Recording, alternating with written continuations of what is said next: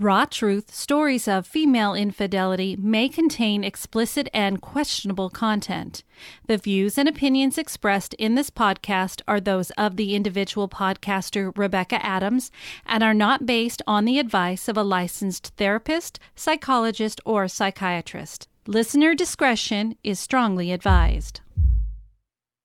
Human lives follow many paths, presenting twists and turns and choices never planned never expected. Temptation, anger, depression, and loneliness all can lead a person to a mistake they can't take back. Facing judgment and isolation, a person can feel very alone. These are the voices of women who have chosen to cheat on their spouses or partners.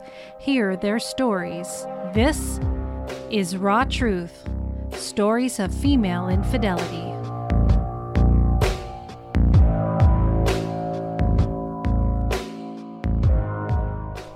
Hello, and welcome to Raw Truth Stories of Female Infidelity. My name is Rebecca, and welcome to the show.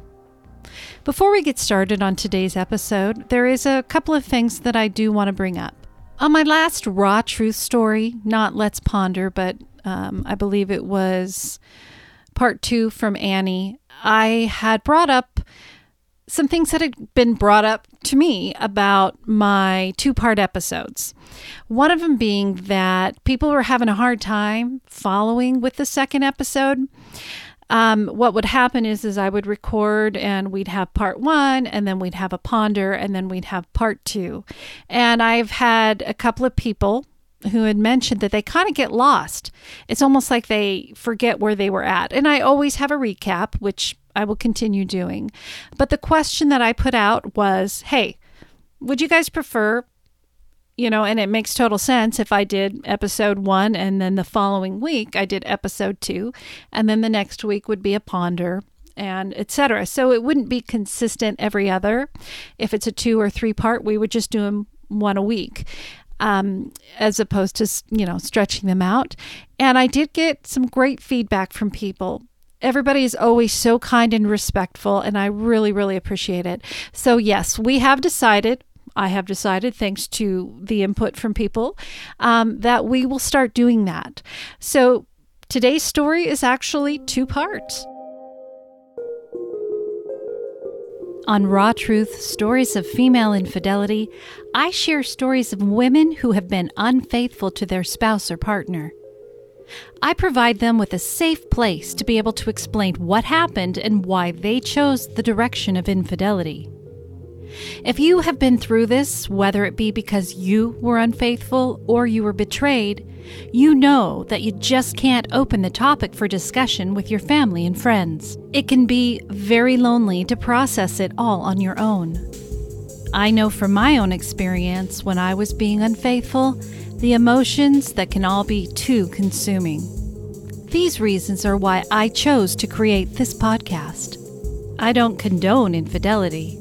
But it happens, and I refuse to place judgment on anyone. But I also feel it is just as important to learn what the husband or partner endures when this truth is revealed.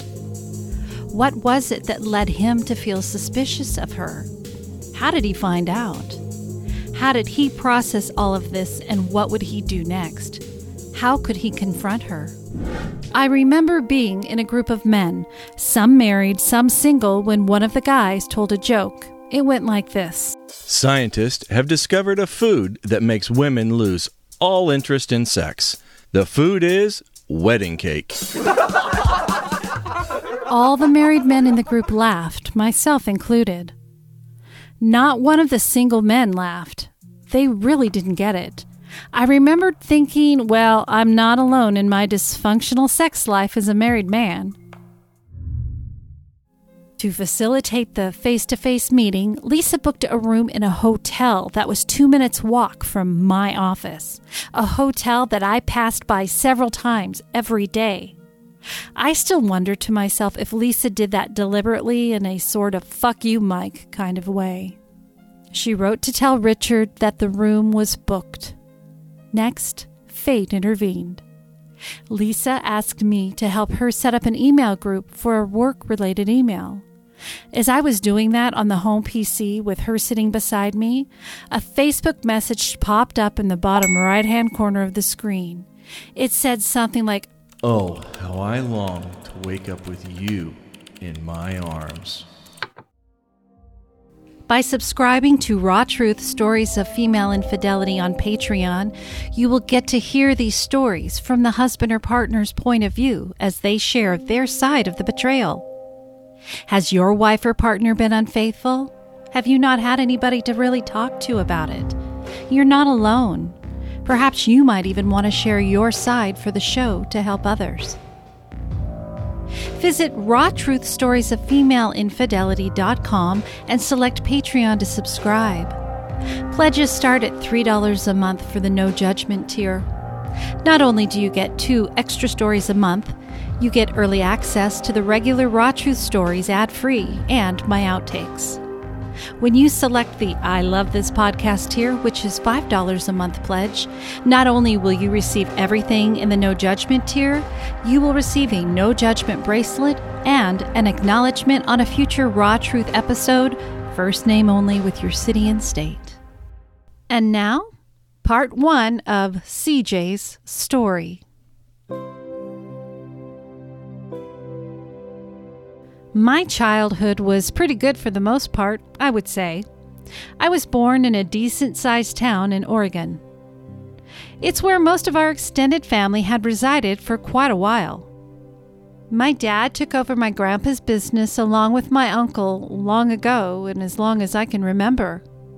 When I was about seven years old, my dad relocated our family of five down to Southern California where his type of work was booming. At that age, I don't recall having a hard time with the move at all.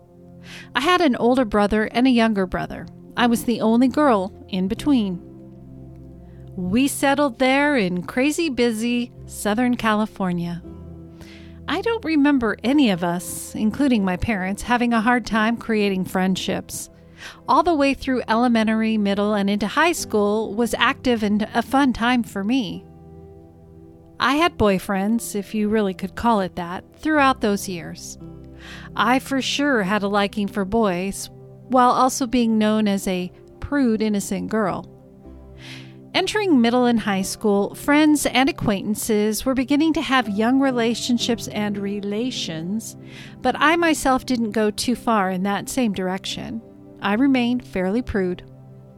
At the beginning of my freshman year, I fell into a bit more of the popularity scene. My oldest brother was four years older, and as I began to blossom and mature, his friends, I might say, started taking a liking to the little sister. And I didn't mind a bit. In fact, it probably added to being a little more boy curious knowing that the cool older dudes saw me in this new light. My brother was absolutely not a fan of this, but I was pretty respectful and never put myself in any iffy situations. I did end up being asked to go to the senior prom that year by a younger brother of one of these friends. We only knew each other through mutual friends, but I was a freshman and he was a senior. I remember back then the giddiness of someone telling you that so and so had the hots for you, and mainly friends asking for friends type of communication. I was told that a particular guy thought I was the most beautiful girl in the ninth grade and really wanted to know me. I gave it the okay to tell him, yes, I would like that. And so we did. Nervously flirting, phone calls, and finally some actual dates. I could not believe my parents let me go. As I'm a mother now, I couldn't see me making those same decisions. Well, we, let's call him Robert, began dating and became official from that point on. It was a wonderful young love situation as I look back and remember. 25 years ago. Yikes. He was my first serious relationship because everyone at the time seemed to be entering those first love relationships, and sex became more common amongst that age group. Against my not so smart judgment, I decided I would do it too. As I reached the middle of my sophomore year, my parents decided to relocate us back to Oregon. I was devastated when they told us, absolutely heartbroken. To leave everything I knew and what I thought was the love of my life was gut wrenching. I might add that during these years in California, I have many memories of my parents fighting, alcoholism, and then affairs. They stayed together shockingly, and we moved in February of that year. Hard times at that age, but I made it. Still heartbroken, I adjusted to high school back in Oregon and was crowned homecoming princess my junior year. Who would have thought? I had many friends, started sports, and quickly found myself in a new relationship.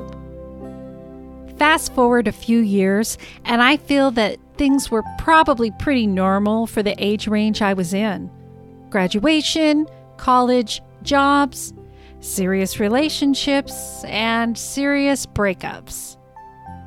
My parents finally divorced when I was 21, and regardless of what I knew about them and the tough times that they had, it still completely crushed my brothers and I. Time passed, and my mom remarried, divorced, and then married again.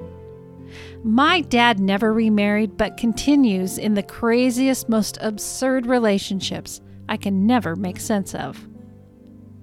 I met my husband when I was about 25. He and his buddies, who were all old classmates of my best friend, walked through the door of the bar that we were in. His name was Timothy. My eyes immediately locked onto his and his to mine. He was crazy attractive. Funny looking back, we never spoke, just stared for most of the night. As the bar was closing, my girlfriends decided it was time to head home. I did not want to leave wherever he was, but decided if it was something, something would come of it. It did. When we were noticed gathering our coats and purses, he, out of nowhere, decided to speak. Are you leaving? I can't let you leave without asking for your phone number. I was floored and excited all at once. I may have played a little hard to get, but eventually did give it to him. A few days went by and he never called. I could not stop thinking about him. Playing the waiting game was agony. He finally called and he had me wrapped around his finger for the next several years. On a side note, he is a pretty extreme introvert, and I couldn't be more of the opposite. I sometimes believe I could carry on a conversation with a brick wall. Even though he is so different from my normal attraction type, he had me. The attraction was through the roof, and there was no one else quite like him. Through the next few years, it was on and an off again game. As much as I wanted a serious relationship, he just wouldn't fully commit. He wanted to be established with his career and life in general before completely being in.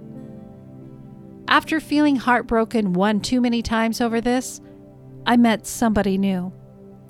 I wanted more than anything in the world to get married and have a family. Time was only passing me by. The guy I met, let's call him TJ, lived three hours away, which I loved. We were far from knowing any of the same people in groups, and it was perfect that way. Fell into what I thought was love and finally moved to his hometown. TJ was smart and did very well for himself. That alone was an attraction for me. We built a house together. Well, he did. I just planned and designed. This was all in discussion of getting married and starting a life together. Over the first year, I became extremely homesick, and hating my new job definitely didn't help that. I felt awful, but I reluctantly reached out to Timothy through email. I didn't expect to hear back from him, as he was informed not too shortly after of my moving away for a new relationship. To my surprise, he emailed me back.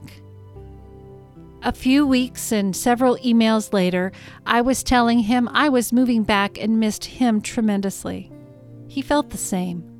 He had finally gotten to where he wanted to be, completed school, began his career as a firefighter, paramedic, and bought his first home. It didn't take long for me to end the relationship with TJ and move all the way back home. TJ was dumbfounded and distraught, to say the least. I was able to get my old job back, rented an apartment, and back into the thick of it with Timothy when I went. Even though I had moved back, we still had a hard time nailing down a committed relationship. Off and on again with suspicions of other girls in the mix. Again, it took me completely being done and standing my ground this time before he begged me to forgive him and that he was ready. Crazily, that time he meant it. For the first time, we dated truthfully, honestly, and were committed for at least a year. I finally met his family. He never wanted that to happen until he knew he'd found his person. He proposed, and another year later, we made it to our wedding date. Things were great. We were in love, and everything between us was so much more different than ever before. I knew that it was no doubt the biggest struggle for the five years of knowing him, but hanging in there had finally paid off, and I had won over the man who forever had my heart. Four months after being married, we were pregnant, and again, nine months after the first, two kiddos in, the perfect man, we even built a home. I was happy. I finally had what I always wanted.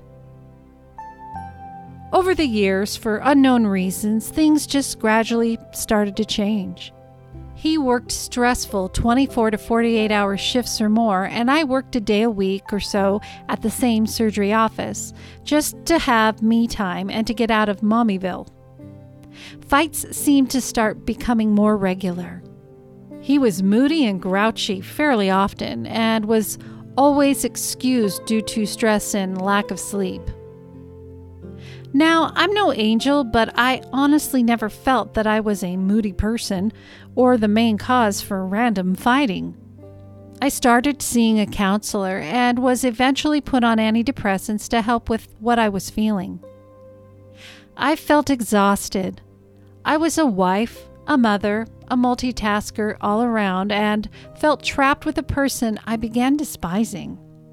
It wasn't a good feeling, and I pondered divorce as the kids began getting older.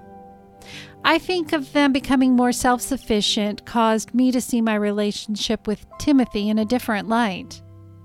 As the kids grew, the friendships in our truly amazing neighborhood took off and expanded in the coolest ways. Our neighborhood is like a mini suburb to the city we live in. Huge neighborhoods with so many growing families just like us. Friendships were forming within the entire family because of the school, sports, and activities the kids became connected with. Family get togethers, carpooling practices, and even mini vacations became a thing, and it was by far, I believe, the most fun time for us all. One of the families we grew very close to were acquaintances of mine through a mutual friend years ago. I knew of them and them of me. However, I wouldn't say it was a friendship to any other extent. Realizing the connection was fun and old stories we were all somehow tied into was always hilariously talked about. This particular family, I'll name them Steve and Jenny, naturally became our go tos for just about everything carpooling, kid hangouts, sleepovers, babysitting for each other, sports sideline besties. Well, when I say go tos, it was mainly Steve and I. For some reason, he did way more than Jenny and I, much more than Timothy. Just the way it always was. Steve was probably a bigger extrovert than I, even. And you guessed it, Jenny, a replica of Timothy. All of these things caused us to have to communicate often.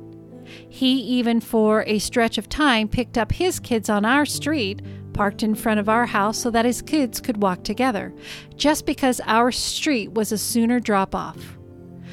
We would visit while waiting for the bus and again waiting at their practices, always just the two of us. We would laugh or be serious, anywhere from childhood stories to religious beliefs and politics. He teased me and maybe picked on me a bit almost nonstop.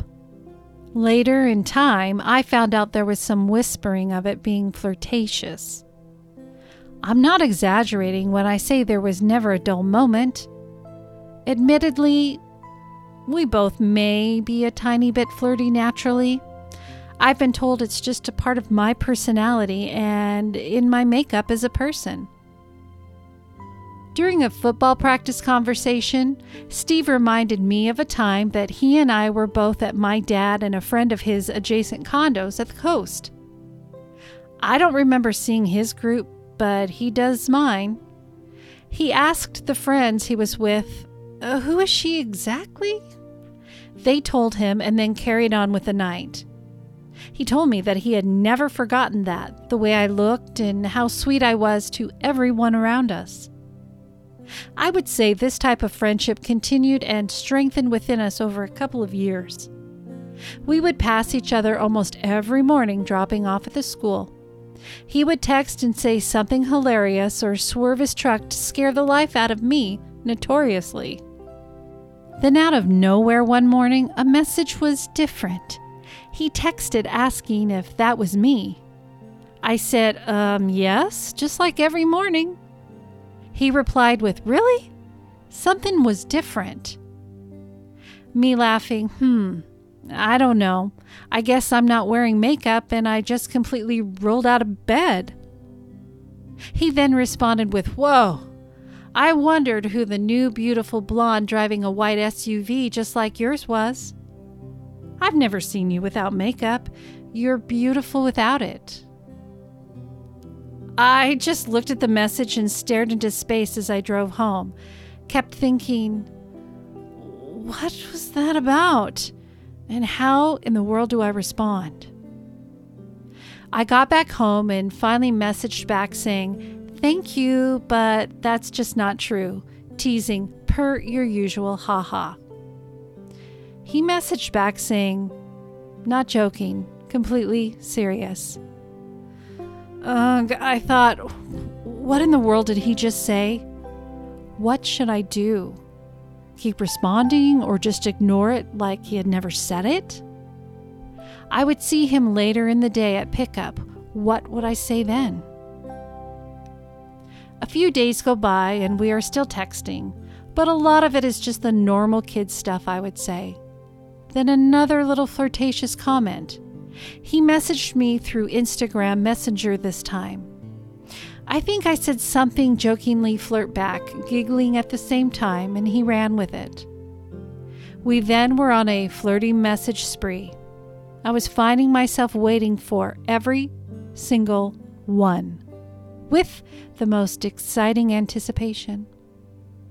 I kept saying to myself over the next few days, what is happening? What are you doing? It's Steve. You're friends with his wife. You have husbands, kids. I am now holding secrets every day secrets from my husband, family, friends, secrets that would be beyond destructive to all of these people.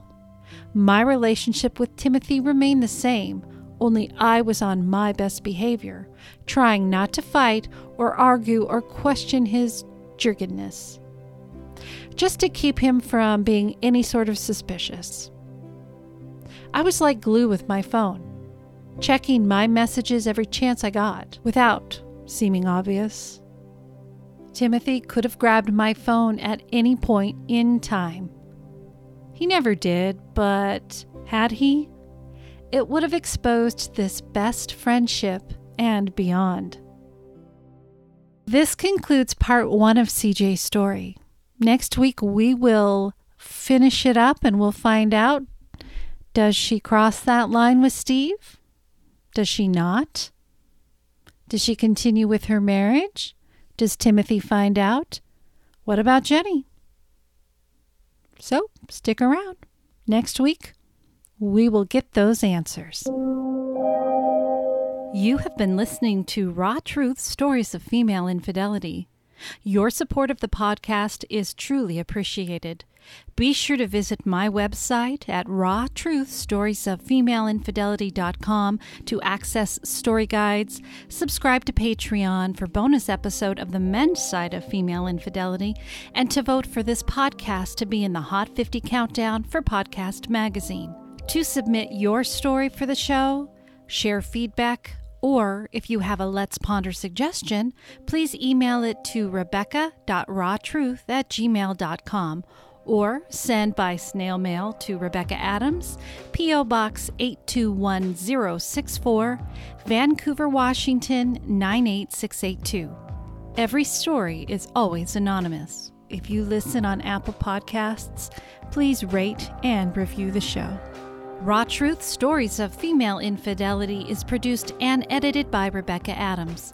You can follow the show on Facebook at Raw Truth Stories of Female Infidelity, on Instagram at Podcast Raw Truth, and on Twitter at Raw Female. Thank you again. And be kind to one another. Be kind to yourself. And always remember no judgment. Goodbye.